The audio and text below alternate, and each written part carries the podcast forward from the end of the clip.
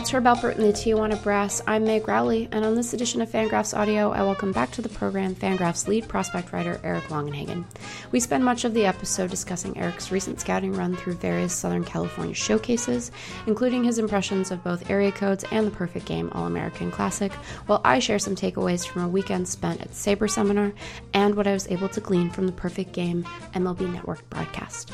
We close the episode by briefly discussing the Arizona Fall League, or more precisely, as rosters have not yet been fully announced the Fall League's logos and hats. All of that is coming up, but first it is my obligation to tell you that Fangraphs memberships are now available at fangraphs.com. For the monthly cost of a share of one Fangraphs hoodie, which have now returned to our online store, you can support all the great work at Fangraphs, including Eric and Kiley McDaniel's prospect coverage, Ben Clemens' ongoing research into the juice ball, Craig Edwards' meditations on reliever usage, and Jay Jaffe's peek into career and season peaks. You may also, for a slightly greater sum, purchase an ad free membership and enjoy Fangraphs without banner ads, facilitating faster loading times. That bit of business being complete, I take you to my conversation with Eric Longenhagen, lead prospect writer for Fangraphs, which begins right now.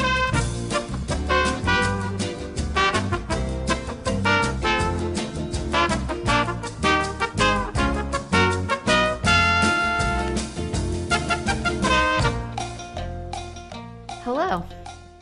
You're back with the seltzer. Oh yeah, sorry. That's right. I forget you don't do the um No, we just jump right in. the read as No. part of yeah. Yeah, I don't do it. I do. Yeah, I have you know my Kroger brand lemon lime, which I opened right before you started recording to spare people of uh the seltzer the the, opening noise, the, The soda opening sound. noise, Yeah. because I just don't want to make obnoxious random drinking noises while we talk. Oh no. no. Heavy slurping. It's an ASMR baseball pod. So Mike Trout's really good. I would.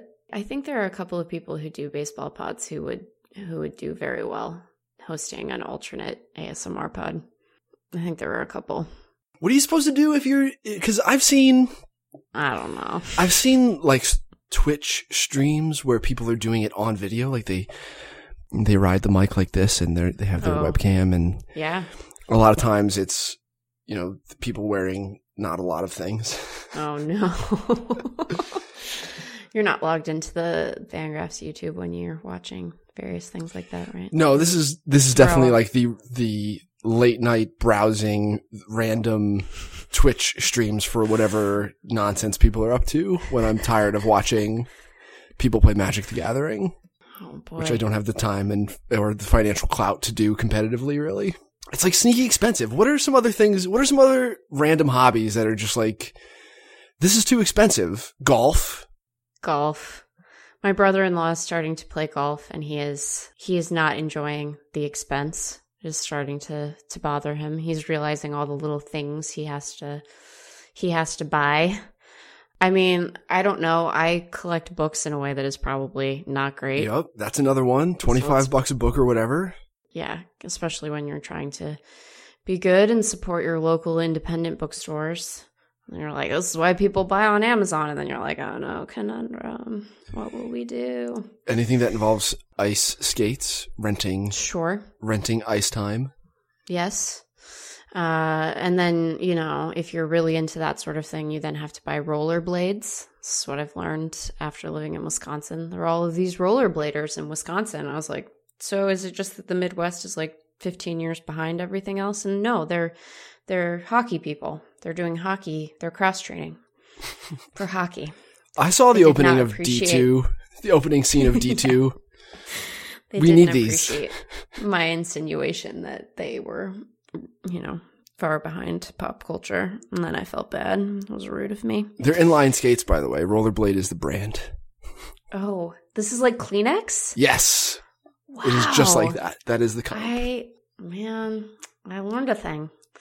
Uh, yeah, the the book buying is mm, it's a problem, and it has not. You know, every now and again, I think about how at some point in the in the future, I will need to move. Right, I probably will not live and die in this house that I'm renting, and someone will have to help me lift all of these book boxes.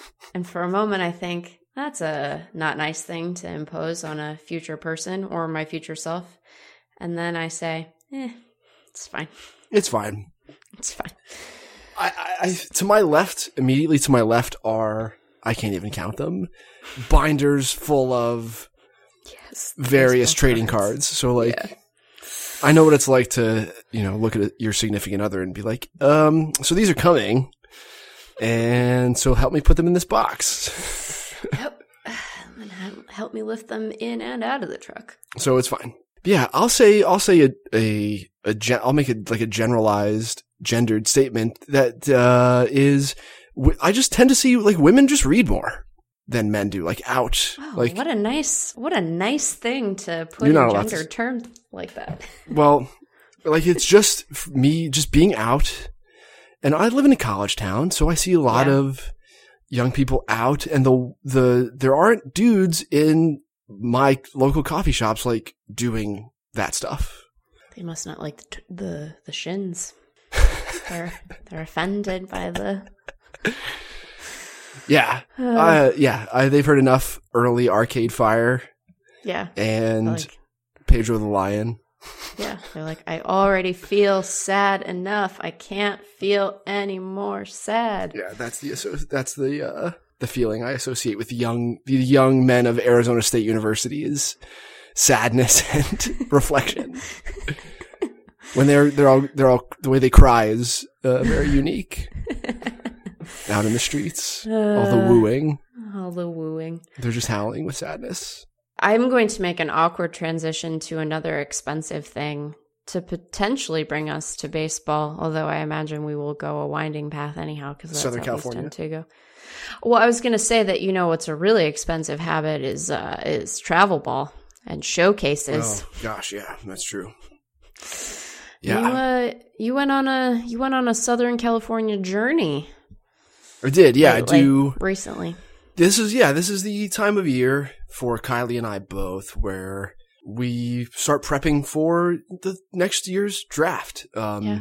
this is it starts really for me it started earlier than than ever this year. Right after the draft is when Perfect Game uh, who, you know, geez, like the con- giving proper context for perfect game is impossible to do every time we talk about it on a podcast. So I won't try to do that. Go read Jeff Passan's The Arm. There's context in there. Yeah. But you know, like PG National starts like the week after the draft. So you start doing work on the, the following year's draft like a, about a week after the last one ends. And then the final event is another PG event, uh, which has taken place in San Diego most of the last several years. Uh, that's the All American game at Petco Park in San Diego. Do you find that doing I mean, obviously you spend part of a lot of the spring as, you know, you have college guys coming through sort of getting properly calibrated and you spend all this lead up to the draft doing that so you can be like this guy should be the number 1 overall pick, which you know, not at all controversial this year, but you spend all this time getting calibrated and then you are restarting almost immediately with a fresh class, some of whom are going to change pretty dramatically in terms of your opinion of them over the course of the the fall and oh, spring yeah. and into the summer. Does it is it helpful or disorienting to get that sort of instant reset? Because it's a reset, but it's not right. Like you're still looking at amateur guys, but they're at a different point in the draft calendar, obviously. Right. It's, um, yeah, my scouting calendar generally involves me doing, like you said, it's a lot of college, junior college stuff in January, college stuff February through the draft, targeting relevant high schoolers around the country.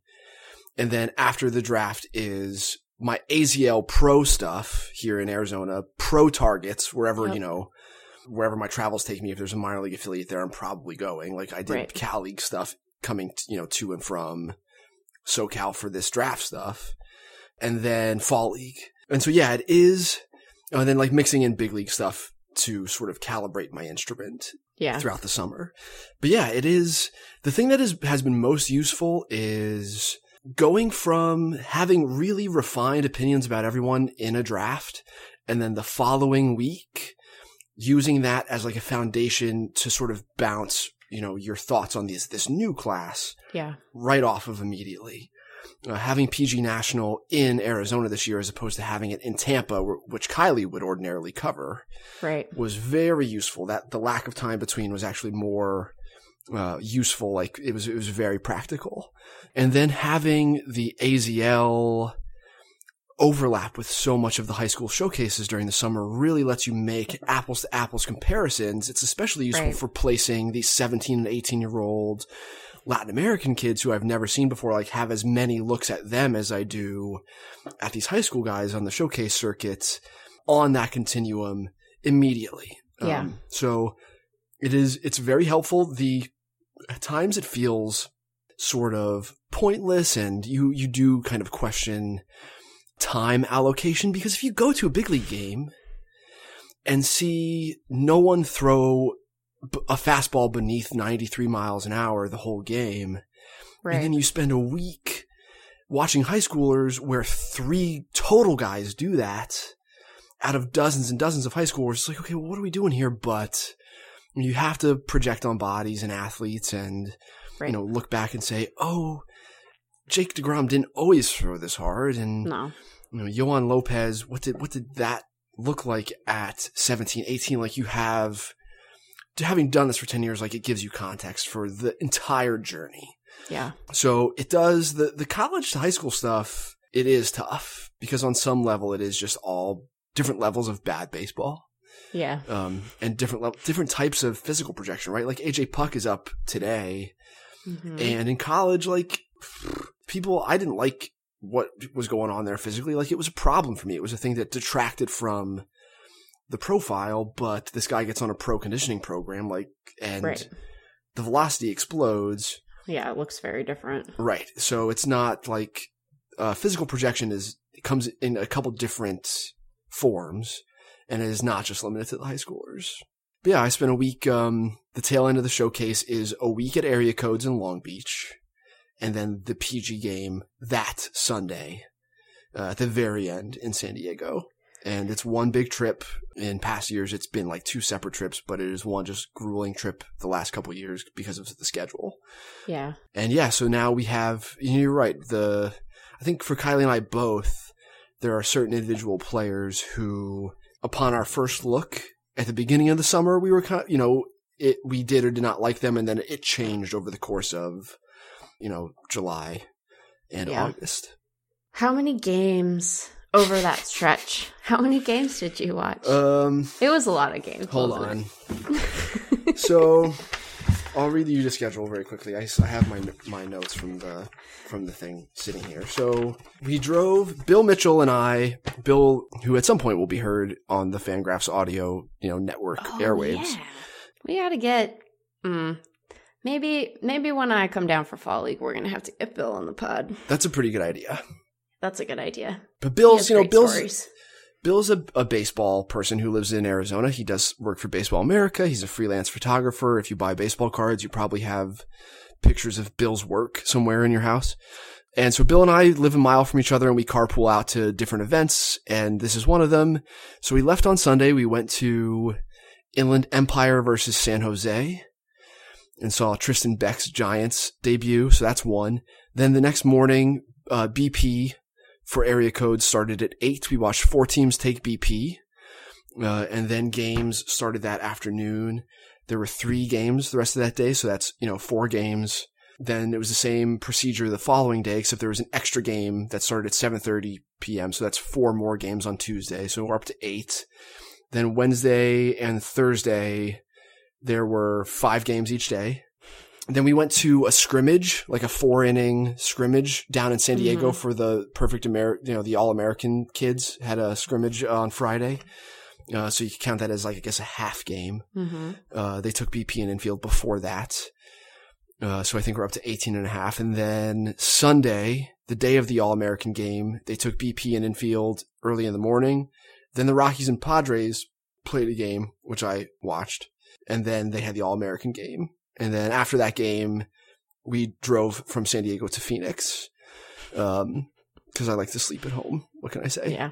So as like 20, I think that's like, like we're up around 20 games over the course Yeah. of a week, which is like, you know, there are different ways of measuring this stuff. It's a thing I've tried to do in the past and just like cannot keep up by March and April. Like I, I lose track. The spring training stuff here, when there are three or four games going on simultaneously, like how do you count that? I was Right. only at the field for three hours, but saw Right. four You rosters saw. worth of dudes. So like, Yep. but yeah, it's, it's a grind to do. Area codes has, we did not stay for the last day of area codes on Friday because most of the best guys are at the PG game and have left Yeah. already. Yeah. Uh, but there are four more games of area codes on Friday, and then they have the underclassmen do stuff during the weekend. So like you can really stay, and mostly it's like advisors and who have like the incentive to see the underclassmen because you're looking for clients for two Right. draft classes from now. Most of the top 2020 draftees have, uh, you know, they have an agent already. So, right.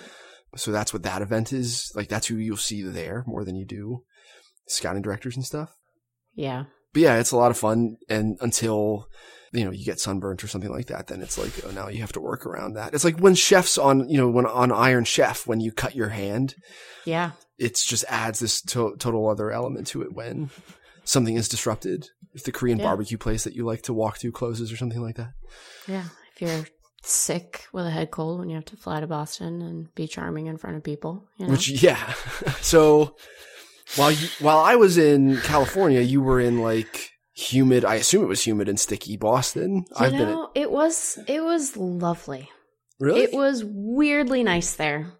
It was unusually nice. You know, uh, Saber Seminar activates like the same part of my brain that enjoyed grad school. So, you know, I feel like I'm like going back to class. Like I had my backpack. You're in stadium seating, those swivel chairs or whatever? Yep. They had to uh, they had to move Saber this year to a larger auditorium across the street because there are so many people who want to go now, which is great.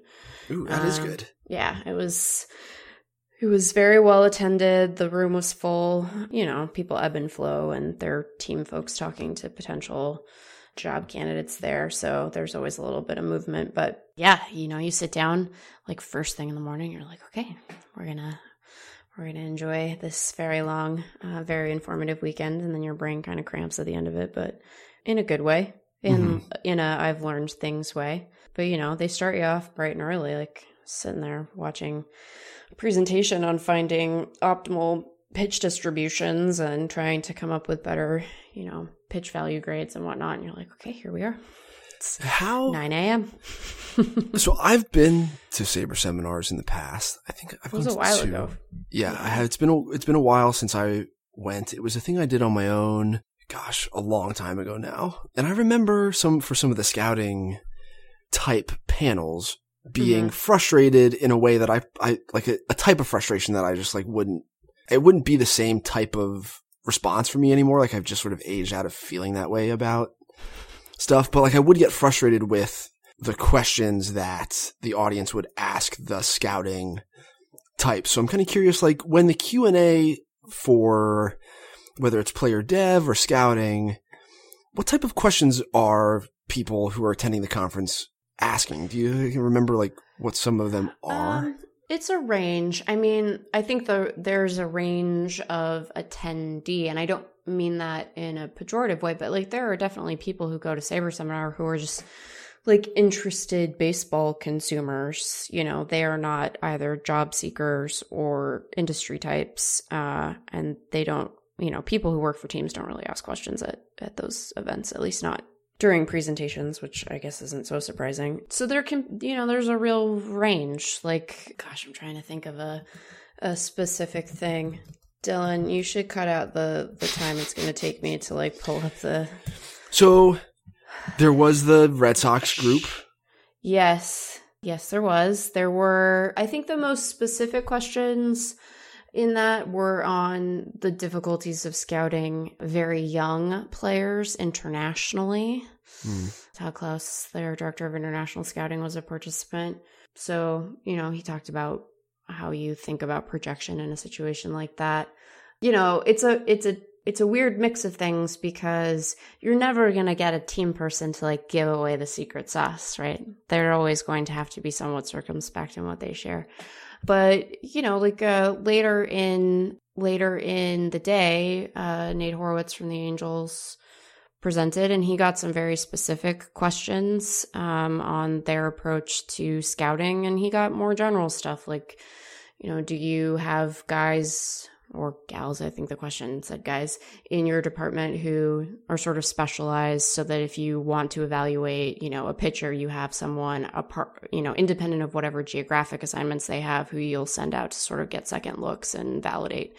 So some of, you know, there's kind of a range on stuff. I think the more specific questions tended to be on the more stat oriented presentations because I think the population still skews heavily toward sure. folks who are looking for baseball ops roles rather than scouting roles. So I think that the the ability of the average attendee to ask super detailed questions who feel free to do that because they are not hampered by um, being employed by a team is relatively narrow.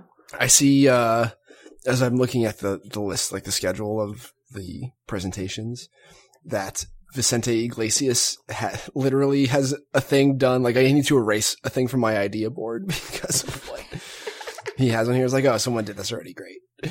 Um, so that's good. But I remember, you know, the feeling that you described about like having learned something. I would describe my experience there as like mentally feeling as though I had finished taking the SATs. Like that is the type yeah. of intellectual exhaustion that I would feel at the end of this weekend or like the Sloan mm-hmm. weekend. And I used to do that before it got too mainstream. Sips PBR. Um, yeah, you, only, you only do conferences where like people aren't really aware of what's going on. There might yeah. be too many team polos at Saber Seminar for you now. That's okay. A lot of t- a lot of team a lot of team folks. It's an interesting mix of people. This was only the second one that I've gotten to go to. So I don't know. We should get you out to to one of those one of these years if the stars align schedule wise, because I would be curious for someone's impression having been to some of the earlier ones. I think that in the way that these things do, you know, it, it gets increasingly professionalized over time, so it's a little less a little less rough and tumble than it may have been in the past. But it sure. was a good it was yeah, a good slate this year the punk rock sensibilities sort of go away. Right. You know, where are the bad uh, guys and gals of baseball? Who's to say? Not at Saber anymore. Too many team polos for that. I remember when the when Trackman was unveiled at a Saber seminar. Yeah. And he went into like the quad area, like outside, and they set up a unit on a big tripod that like a DJ would use to set up a speaker at like a wedding mm-hmm. reception mm-hmm. and uh, pictures from MIT through to one of their teachers, who's a guy who like, oh gosh, I forget his name, but someone there's someone listening to this podcast right now who I will see at some point over the next week and be like, come on, yeah, uh, that, that, was my teacher. I've told you about him several times. Right. Sorry, right. McGrath.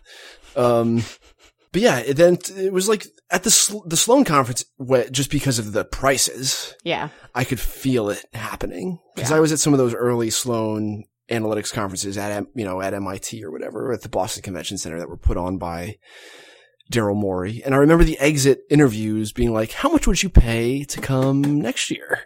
Yeah. just like, "I'm a college student." Yeah. What are you doing? Zero dollars. I would pay zero dollars. How about no dollars? Can you give me a place to stay also? my my college girlfriend this this will give you a great like a glimpse into romantic Longenhagen. My college girlfriend and I went to a Sloan a Sloan analytics conference together. Oh boy. Oh brother, Eric. It was like our first I think it was our first trip away together. oh lordy weird. We were like, a, it was so what a weird assortment of people we are. Prepping with the, you know, printing out resumes and I don't know. Your cover letter's not good enough, Eric. Oh God, I don't like doing the cover letter. You know what? No one likes cover letters, and the thing about it is, uh, I don't know that they have a tremendous amount of utility. That's a an undeveloped but I think not incorrect take of mine. I don't know about I don't know about those cover letters. She was how. really good at them though. Well, I mean it is a skill. I just don't know that if it's I don't know if it's a skill that correlates to actual quality job performance. I think is the thing. I think that's the thing about okay. cover letters. Yeah, I buy it. I'll buy that. Yeah, there was one uh, presentation there on uh, sort of trying to bring analytics to uh, Division One baseball. That I think Ooh, you would have found. what was that like? this gentleman who I, I came to find follows me on Twitter and is a shockingly young person, as all college students are these days, was trying to talk about how to better integrate first, the, like how to overcome this sort of data collection concern and utilize some of the, you know, like Yeah. the common data repositories that colleges are signing on to, uh, and then how to talk about it with college students. You know, I think that it's one of those things where he found that it's it's easier on the on the pitching side than the hitting side, which is kind of consistent with our understanding of where the development strengths are lying right now. So I think that's yep, I agree with that. Yeah, the pitching stuff in general across baseball has has been ahead. Like it's just Yeah. easier to fix what is in Yeah. your control, and pitchers are just in control of their craft more so than hitters. yeah, Uh, and it's I hard think to that teach guys to react to a thing. Yeah, and I think that, you know, he was interested in making things easier for you know, for folks like you and Kiley to have information at your at your fingertips to be like, okay, this is this is a good baseball player. We should draft that guy. I mean, not the two of you because you don't uh, run a baseball team, but if you did, Was it with perf- like statistics performance wise, Yeah. or was it like TrackMan stuff? he was looking at both, but he was trying to model stuff off of TrackMan. Okay. So Yeah, yeah, So- yeah. I think um, he did a good job. His name was Miles. He went to the University of Texas. He probably still goes there because, again, sh- just a shockingly young person. yeah. Well, we'll have to move aside at some point. Yeah. Oh, Dylan, I did a swear. Yeah, it's it's coming for all of us at some Mhm. point. Yeah, we're just It's- we're not Bartolo the Bartolo Colon of internet baseball writing. Like, I guess there's probably someone like that out there, but Yeah. Yeah, maybe. So I did a I did a weekend in Boston and I tried not to get everyone else sick and we'll see how how good a job uh, I did although I have not heard any complaints. And then and then I got on a plane to fly home to Seattle and I turn on the the DirecTV and what do I find but the perfect game showcase that you were at.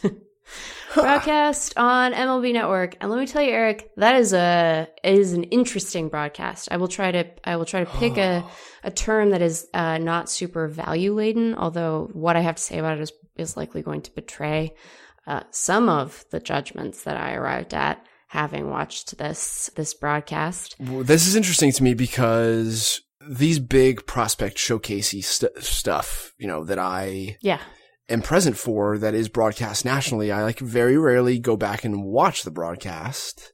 yeah, And so I'm curious to know how this went. So this is an MLB, this is an interesting dichotomy, right? Because Right. Major League Baseball created the player development pipeline program that began this summer specifically to cut into yes, what Perfect Game does with Travel Ball, and yet this event is on Major League Baseball's airways. So, so one, what are some of the weirder things that you saw during the broadcast? So knowing that, as I do, about how baseball, like MLB baseball, is trying to position itself for amateurs to make, because like you know, this stuff is super expensive, and so you want there to be an easier.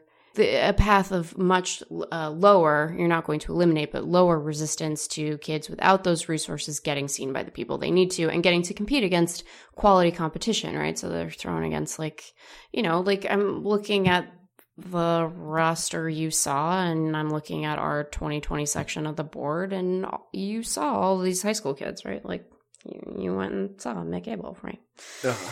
Pete Crow Armstrong is an underratedly good name. That's an opinion that I have. He is an overratedly mediocre player. Sorry. That that He's might be true. That might be true, but it is a good name. I just think it should be Peter Crow, personally. Yeah, But- Peter would be better. Crow Armstrong is like a very strong. That's a strong name. I'm that's tired like of a saying it though. well, sure, but like you know, that's like a grown. That's a grown baseball player name, right? You're like ah, Peter No. Crow sounds like Garth Brooks' alter ego. alters his alter egos, alter ego. What was his? Yeah, his his Chris second alter ego, Chris Gaines? Gaines. Oh Yeah. man.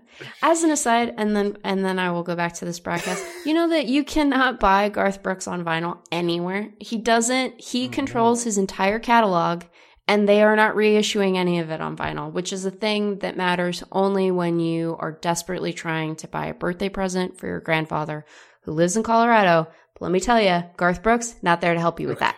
So that's the thing to know. Thank you for clarifying what that was for. Because I there's you know you've got this uh, line dancing boot wearing thing going on like that is sort of a red flag.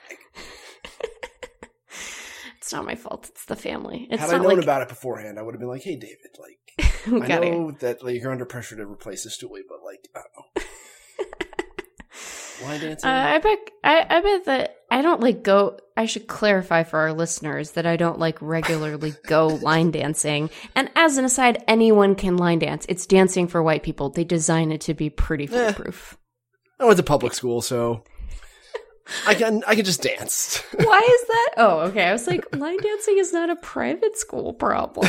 anyway, we've gone very far afield, so I'm going to bring us yeah, back. yeah. Yeah. So the PG broadcast. Yeah, so I'm sitting there watching the PG broadcast, and I, you know, I like got my little notebook out, and I'm taking notes, and I'm sure the guy sitting next to me was like, "What is happening right now?" But you're right. Like they, baseball is trying to, and we could debate how well they're doing this, but I think they are making an earnest effort to increase the accessibility for amateur players who want to get drafted. And then you watch the Perfect Game broadcast, and it is a long commercial for Perfect Game with the best high school players in the country kind of interspersed.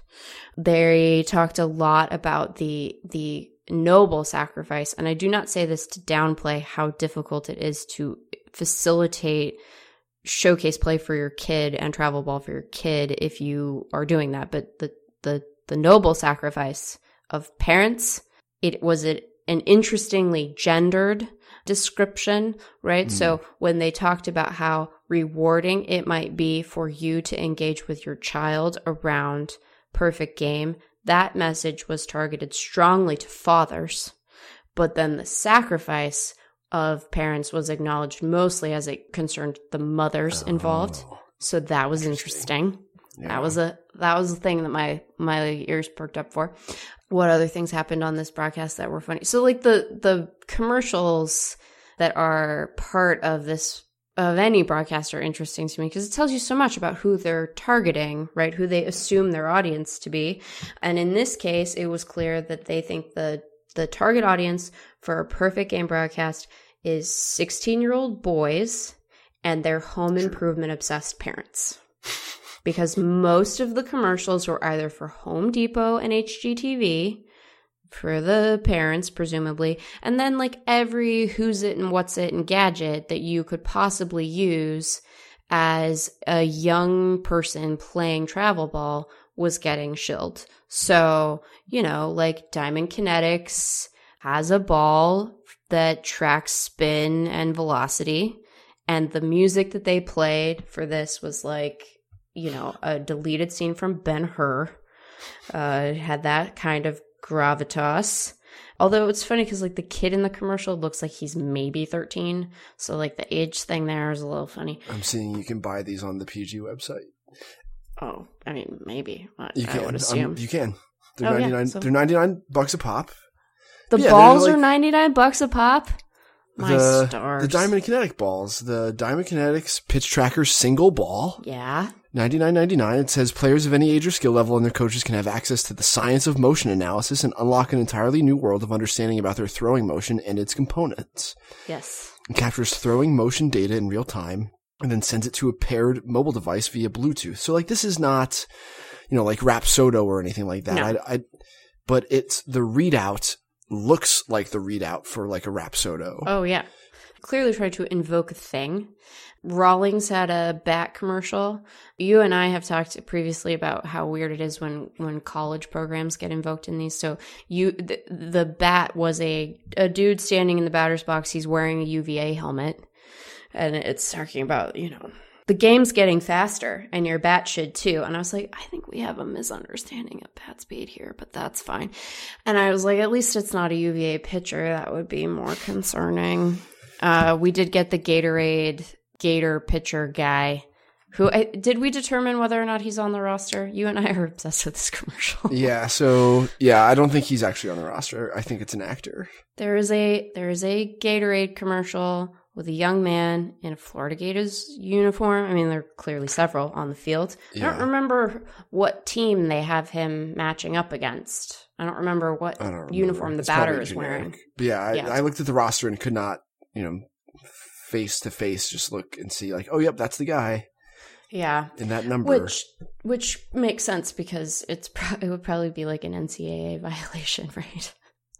Right, yeah. God forbid he were paid. and like, the, you know, I lo- I know a lot of the folks who work for PG. You know, like Sure. Brian and Vinny, and like the guys who f- see players.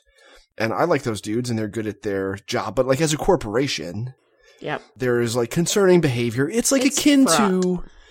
It's akin to microtransactions on like a game app for a phone Mm-hmm. where you're sort of, you know, appealing to the, uh, like materialistic tendencies of young people.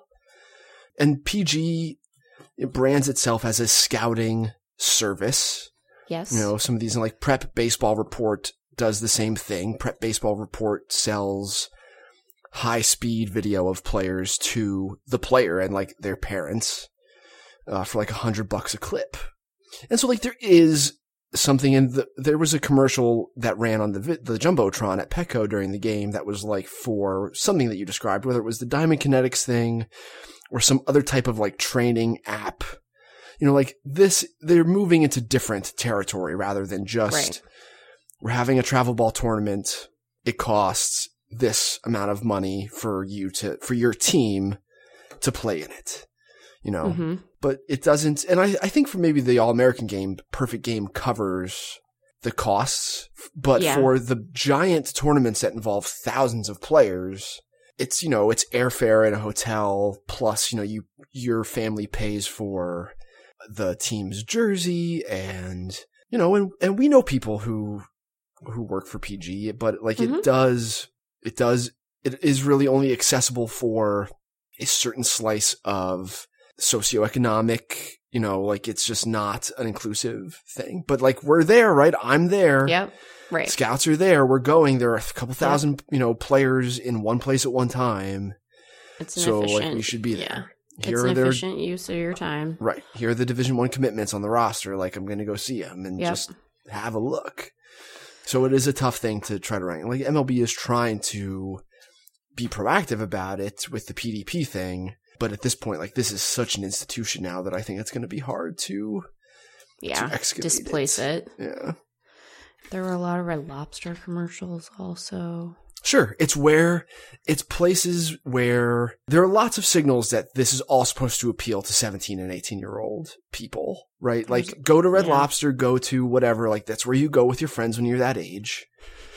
And here, you know, all the kids got a ton of free Yep. cool stuff, cleats, batting gloves, all that stuff. Please post it to your Instagram and like they all tag it with the same stuff. Like they've been coached. Here's your swag Yep. bag. Like tweet it.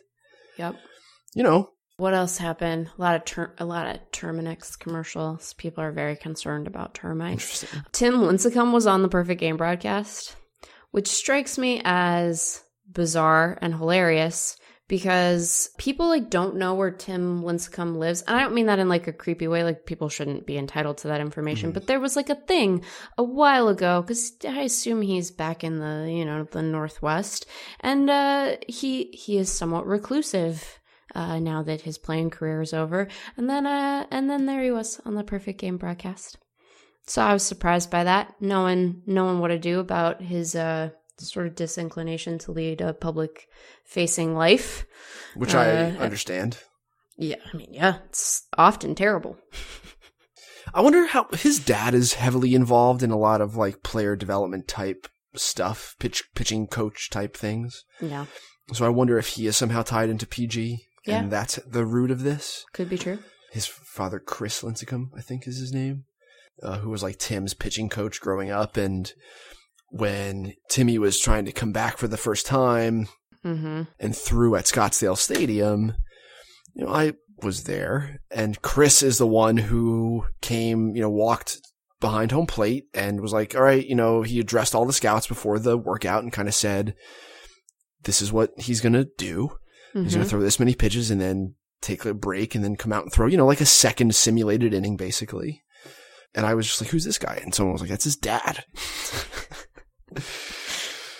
uh, so yeah, it's an, that, that's an interesting situation. It is like the Tyler Yeah. Beede, Walter Beede situation where it's Right. a prospect whose family is like tied into other aspects of baseball that, you know, the, the, the player will eventually probably help drive.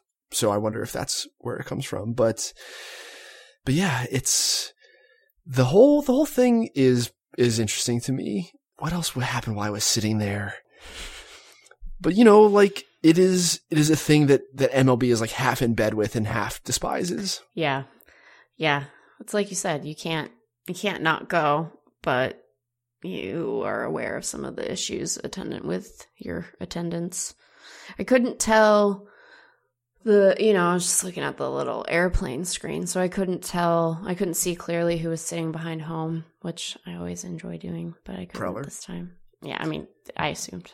Wasn't wearing the bucket hat though, so it wasn't as immediately apparent. Wasn't he? I don't know. I don't know. I mean, maybe he was, but also I guess I don't remember. in that setting, it doesn't necessarily narrow it down. Did you see anyone whose opinions, even in this early going, changed? Your opinion of them changed? Oh, yeah. Um, during the course of the week, Pete Crow Armstrong had, had a big summer like last year. He was on the Southern California area code team as an underclassman, which is pretty rare. And he was like good at some showcase stuff on the East Coast that Kiley saw. So this was like an early pop up guy from this, from the 2020 high school class. It was like one of the Mhm. first prospects that scouts saw and were like, Hey, this is a real prospect. And just between then and now, just hasn't really done anything for me when I've seen him. I did not like him at last year's area codes, but it's a Vanderbilt commit from Harvard Westlake, you know, so, Yeah. um, Harvard Westlake is like this big, you know, Hollywood high school where Lucas Giolito and Max Fried come from. Uh, so like there might be some signability stuff there. So like look out for that. If I told you that on the broadcast, I learned that he uh, eventually wants to make documentaries and is a writer, would that change your opinion of him? Would it make you like him more? Yes, but, I knew it. but, uh, that doesn't shock me considering I think his, his father has some filmmaking. Well, Hollywood if he goes to if he goes to Harvard Westlake, it wouldn't be surprising. I guess if you, you'd have to say like, what are some documentarians who, uh, you're interested Yes, in? we need. Pete? Yeah, we need That- to. Uh, Yeah, yeah. Ken we need an Burns? understanding. Well, Uh, sorry, Ken. It's like- just not for me. it's like I can oh, only okay. listen to the the national anthem and uh, "Take Me Out to the Ball Game" played on the piano so many times. I guess we would learn more about how many uh, times Pete's high school history teacher may have come into to school a little hungover, depending on his exposure to Ken Burns. I was shown a lot of vid- videos by our civics teachers in high school. A lot of videos. Hey, showing us the Patriots is not teaching us about the No. Revolutionary War. I No. get that Heath Ledger's very handsome. I get it. But come on. Yeah, I don't think that that actually cuts it. The corsets was not opposed to seeing, you know, the corsets. Our At listeners are 16. our listeners are learning so much about you, Eric. It's fine. Jared, you know, a lot of the high school pitching, the velocity is down towards the end of uh, Sure. the summer. Jared Kelley from Texas uh, has been impervious to that. He was up to 98. Uh, those last couple weeks, I saw him, whereas some of the other guys, Mick Abel and Jared Jones, uh, Mhm. the velo is down. So Jared Kelley has sort of, you know, lifted himself either even with Abel or past him, depending on how you feel about Kelley's physical projection compared to Abel's. And then like it's really just a strong class for the high school outfielders. Robert Hassell, who's from Tennessee, another Vanderbilt commit. He actually was not allowed to play in the All-American game. He worked out, but he was not allowed to play. There's some arcane rule yes, in the s- state I of Tennessee. This. Yeah, what is it? Uh, I think Mike Rooney, who's another, you know, he like works with PG to some degree, but like he is my bud. Yeah. He lives here in Tempe and like, you know, coached at ASU and is from Philly. Like we're buds, but like he tweeted something about this rule that states that if you're like a high school athlete in the state of Tennessee, you cannot play and I forget what the parameters are. It's either in like a professional stadium or on a Sunday or some kind of thing. Yeah, I saw uh I saw JJ Cooper tweeting about this too. And it's it's a weird they they talk about it like they're trying to preserve eligibility, but every other state has figured this out. So it seems like it's kind of pretend. Here it is. It is Teddy Cahill from Baseball America tweeted a screenshot of the what I saw. rule. And his opinion about it is correct. And So it says no student shall be permitted to participate in an all-star game unless it is sanctioned by the Tennessee State Scholastic Athletic Association. The acronym is just there. I'm just guessing that's what it is. Sure. A filing fee of $250 is required for the game to be considered for sanctioning. If the game is approved, then an additional approval fee of $750 is required. The fee is required annually for games involving groups not affiliated with the TSSAA. So it's That just a cash like grab. racket. Yeah, Yeah. it's it's just a way for the Tennessee State Scholastic Athletic Association to leverage the best uh, high school athletes in the state into a thousand dollars here and there for non-sanctioned All-Star games. Well, that feels un-American. And he's from Independence, Tennessee. Justus Sheffield mm-hmm. supposedly dropped out of school so that he could play in the game and then re-applied. And then like re-enroll. yeah, he Oh. re-enrolled Hmm. in Tullahoma. I think is it See? Tullahoma High School? This this is creating some perverse incentives. Right. Yeah, we don't like that at all. It's gross. But yeah, so like that's one of those things that was weird. And we had a, a couple of guys from Tennessee this year. But yeah, the high school outfield group is strong. Mm-hmm. There are lots of the, the high school catching group is notoriously risky to draft from, but is also strong. Kiley and I have to go through and enter a lot of biographical data. Like we have to manually input a bunch of stuff before the board reflects our notes from the, the last sprint of the summer. Yeah. Uh, so th- so that part of the board is not totally up to date just yet, but um, but we're working on that, and that you'll see a post on the site soon that says like, hey, here are the guys that we like and didn't like from the summer, and um, and then our we'll have like a nice break for draft stuff until uh next next spring. next spring. I noticed uh, Drew Romo made some some very nice blocks, corralling some pitches that were moving a bunch. So that's Yeah. my that's my Drew Romo take. My Well, I'll, he's the only guy who One- homered at area codes. one inning seeing him or noticing him. So good job, Mike. No, you're right. That is part of what's hard to you know evaluate catchers in high school is whoever they're catching typically doesn't have pro quality stuff. Yeah. So this part of their evaluation is very important because it's the only stretch where you get to see them catching it. But there are other barriers, right? Like just the catcher, the chest protector, Mm-hmm. the bra strap style, you know, X in the back Yep. covers their numbers. And so at some of these events when catchers are changing every couple innings, it's hard to keep track of who's back there. Yeah. Yeah, Romo, it's a switch hitting catcher with power. Uh, he's the only guy who homered at area codes this year. And that list, the list of, of people who have done that, I think Tanner Otremba homered at area codes. Uh, but Mhm. Jo Adell hit like a no doubt blast area codes. Like it's a pretty short list of, of people who actually can do it. Uh, so he is he is on that list, and I'll have the high speed of that dinger up so that you can tweet it with the link to this podcast. Now that you've mentioned him and made him relevant, Yeah. so good job by you, Yeah. Oh, Tremba, my my guy. Tanner Otremba. my guy Otrim. I end up with these very strange affiliations. Uh, was Romo the one who caught what's his first name? Alejandro Rosario.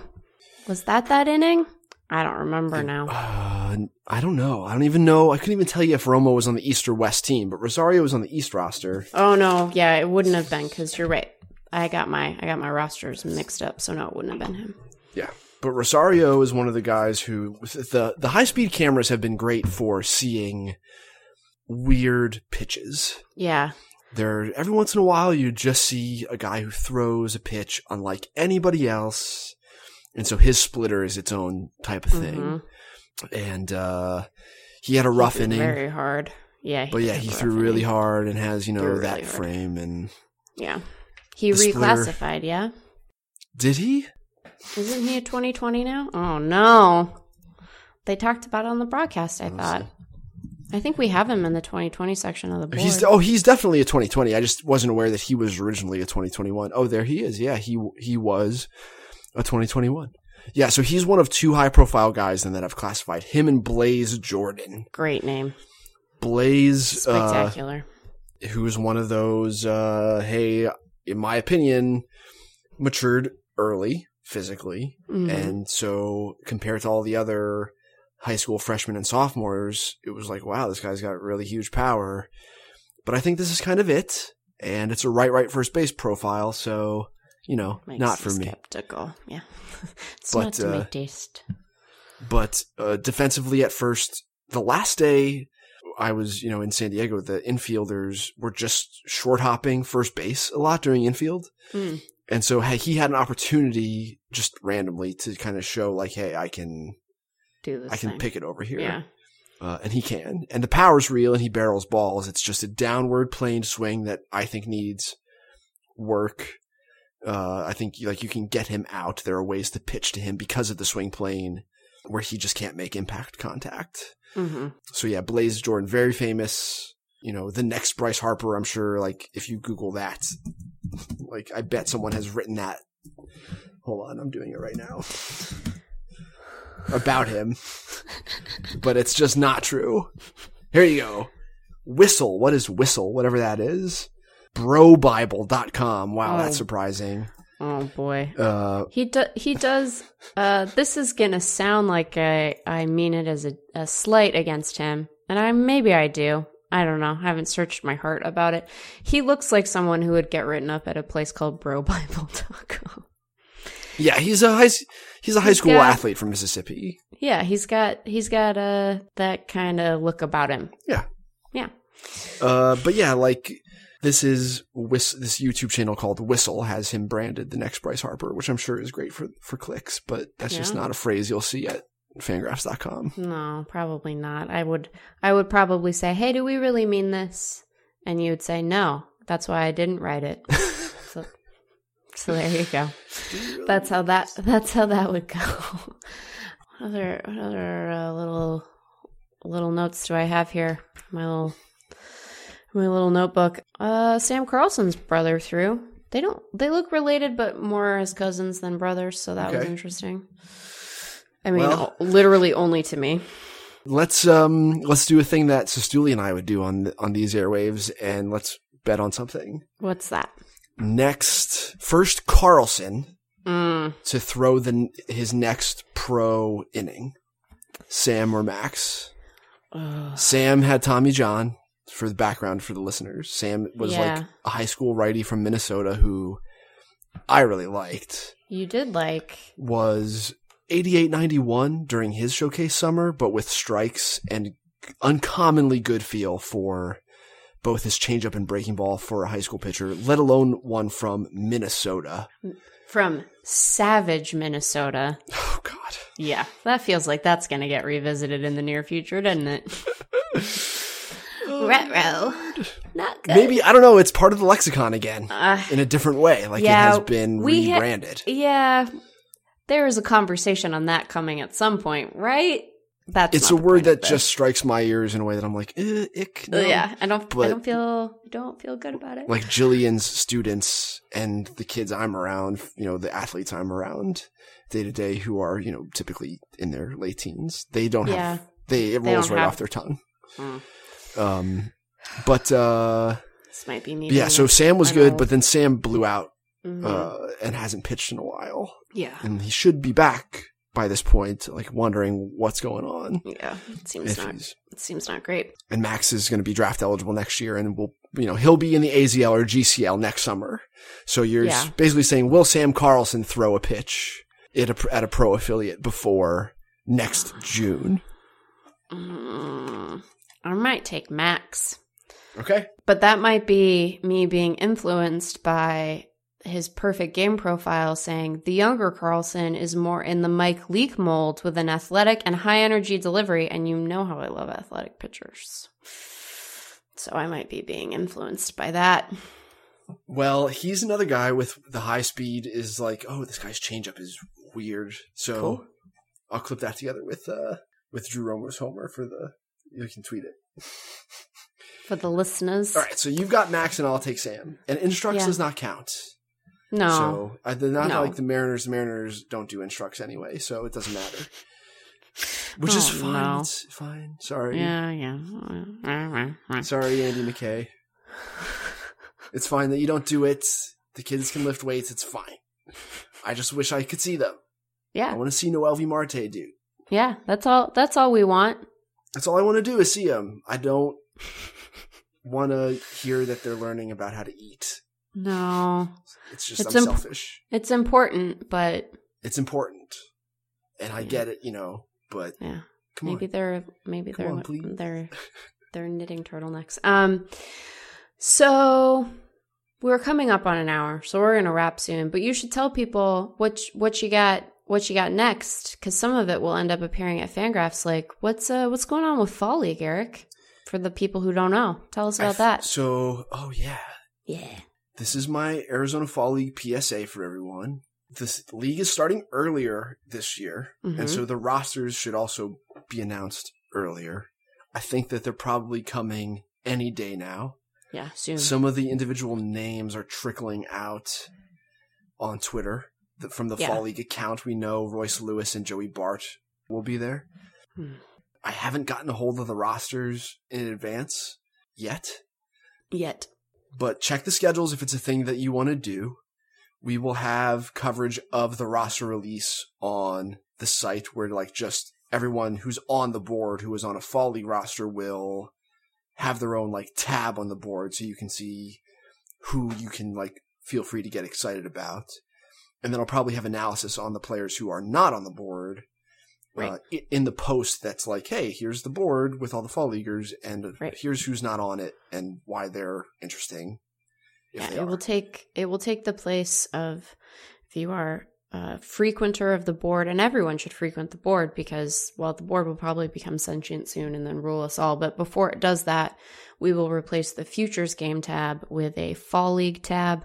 So those of you who are going to fall league can just like pull out your phone and be like, "Hey, who's that guy?" And then it'll be right there. It'll, be, be so right there. ki- it'll be so easy. Yeah. You'd be like, I don't know who that guy is. He's wearing a, a hat that looks like it has toothpaste on it, which is Toothpaste. A personal Crest or Colgate. Which one is it? Yeah, it's a it's a Which logo does it? It's This Colgate, is- right? I think it's Colgate. The Salt River rafters have a it's supposed to look like a river, like a like rapids, but it just looks like a toothpaste logo. Sorry. Sorry guys. Sorry D backs. I liked it because all the league colors have been red and orange for the entire duration that I've lived out here, and finally there was like an aqua blue Yeah. League color, The colors are great. and I was so excited. And then you had to say, "Hey, that looks I'm like sorry. the toothpaste." I ruined it for you. And I was like, "Oh, yeah, it does." I wrecked it. Sorry.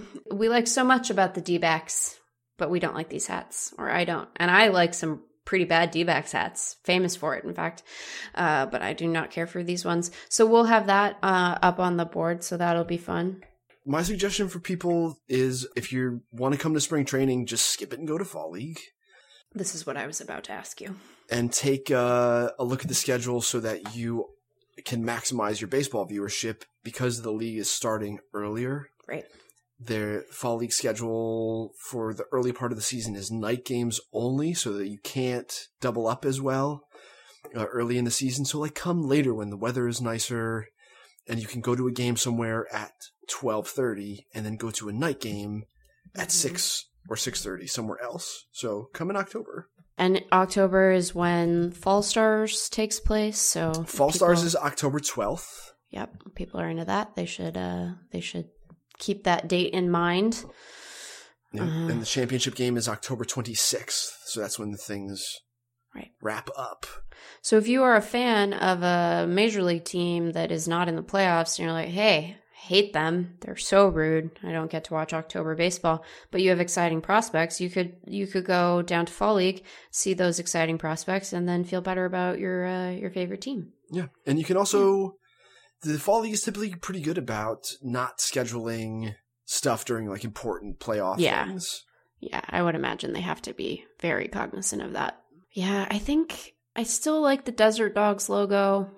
Mm, Are we gonna? Do you want to do? Do you want to quick do like a draft of the six fall Oh. logos? sure. Yeah, let's, All right, we'll let's we'll, we'll close on that. Uh, you are You the get, do you want first pick or or no, you're the you're the guest, so you can go first. But then you get the next two. So I'll pick first, and then you get the next two. Okay, that's fair. Deal. Um, I will take the Saguaros. Ah, yeah, that's the best one. This is Yeah, that's why I took it first. Yeah, no. That's how drafts work.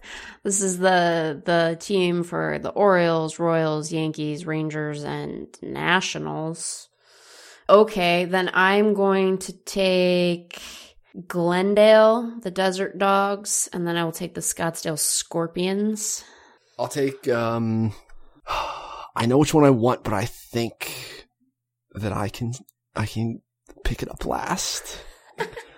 so I will take Peoria. Okay, that was gonna be. Is is this just because you want to lean into a feral hogs joke? Uh, fine. I'm taking Mesa, right? Or do you get to go? Yeah, no. No, What you? I just I just ragged on the rafters as being. I know, like but I two- thought maybe no, no. I thought maybe you'd just be off the Mesa logo, which is kind of hokey. It but is kind of hokey, but I like, it. I like it. I think it's good. You know, they don't all have to be clever. You can still go buy the old Rafters hat on the um, Fall League website or on the MLB Shop Oh. website, or and the old Javelinos one too. Yeah, the javelina, the old javelinas one is good. So if you want one of those, th- these a throwback Fall League hat, which sounds kind of like pff, who wants that now? But there are some early Fall League hats that are still running around the Fall League on people's heads, and I'm like, wow, that's so cool. Uh, That hat's old, almost as old as I am. It's Also- awesome. also, like throwback fall league hats sounds like something that is squarely in my weird nostalgia There you go. wheelhouse. So, well, people can maybe find, well, if they go to Fall League, they can definitely find you there. Although, you know, don't be weird because people are sometimes weird. Uh, they can definitely find you on Twitter at Longenhagen. People should look at the board. They should also follow the Fangraphs prospect account because you guys are just tweeting updates from that all the time. Uh, I don't know. What else? Do you have anything I think we're gonna stop here? that soon. No, I just plugged it.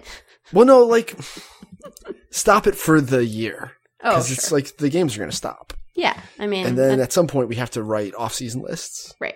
And I'm done. I'm not going to tip our hand for guys that we learn about now. I think. Yeah. I think- Like I found out about a guy in the DSL who throws 99 this Oh. week. You're just not going to know about him until he's on the team list this offseason. Well, it just means that people have to read the lists, and they should do that. Eric, we will probably have you back on. Uh, maybe we'll do a live pod in Fall League. We that sounds that. good. Yeah. yeah, let's do that. Why wouldn't we do that?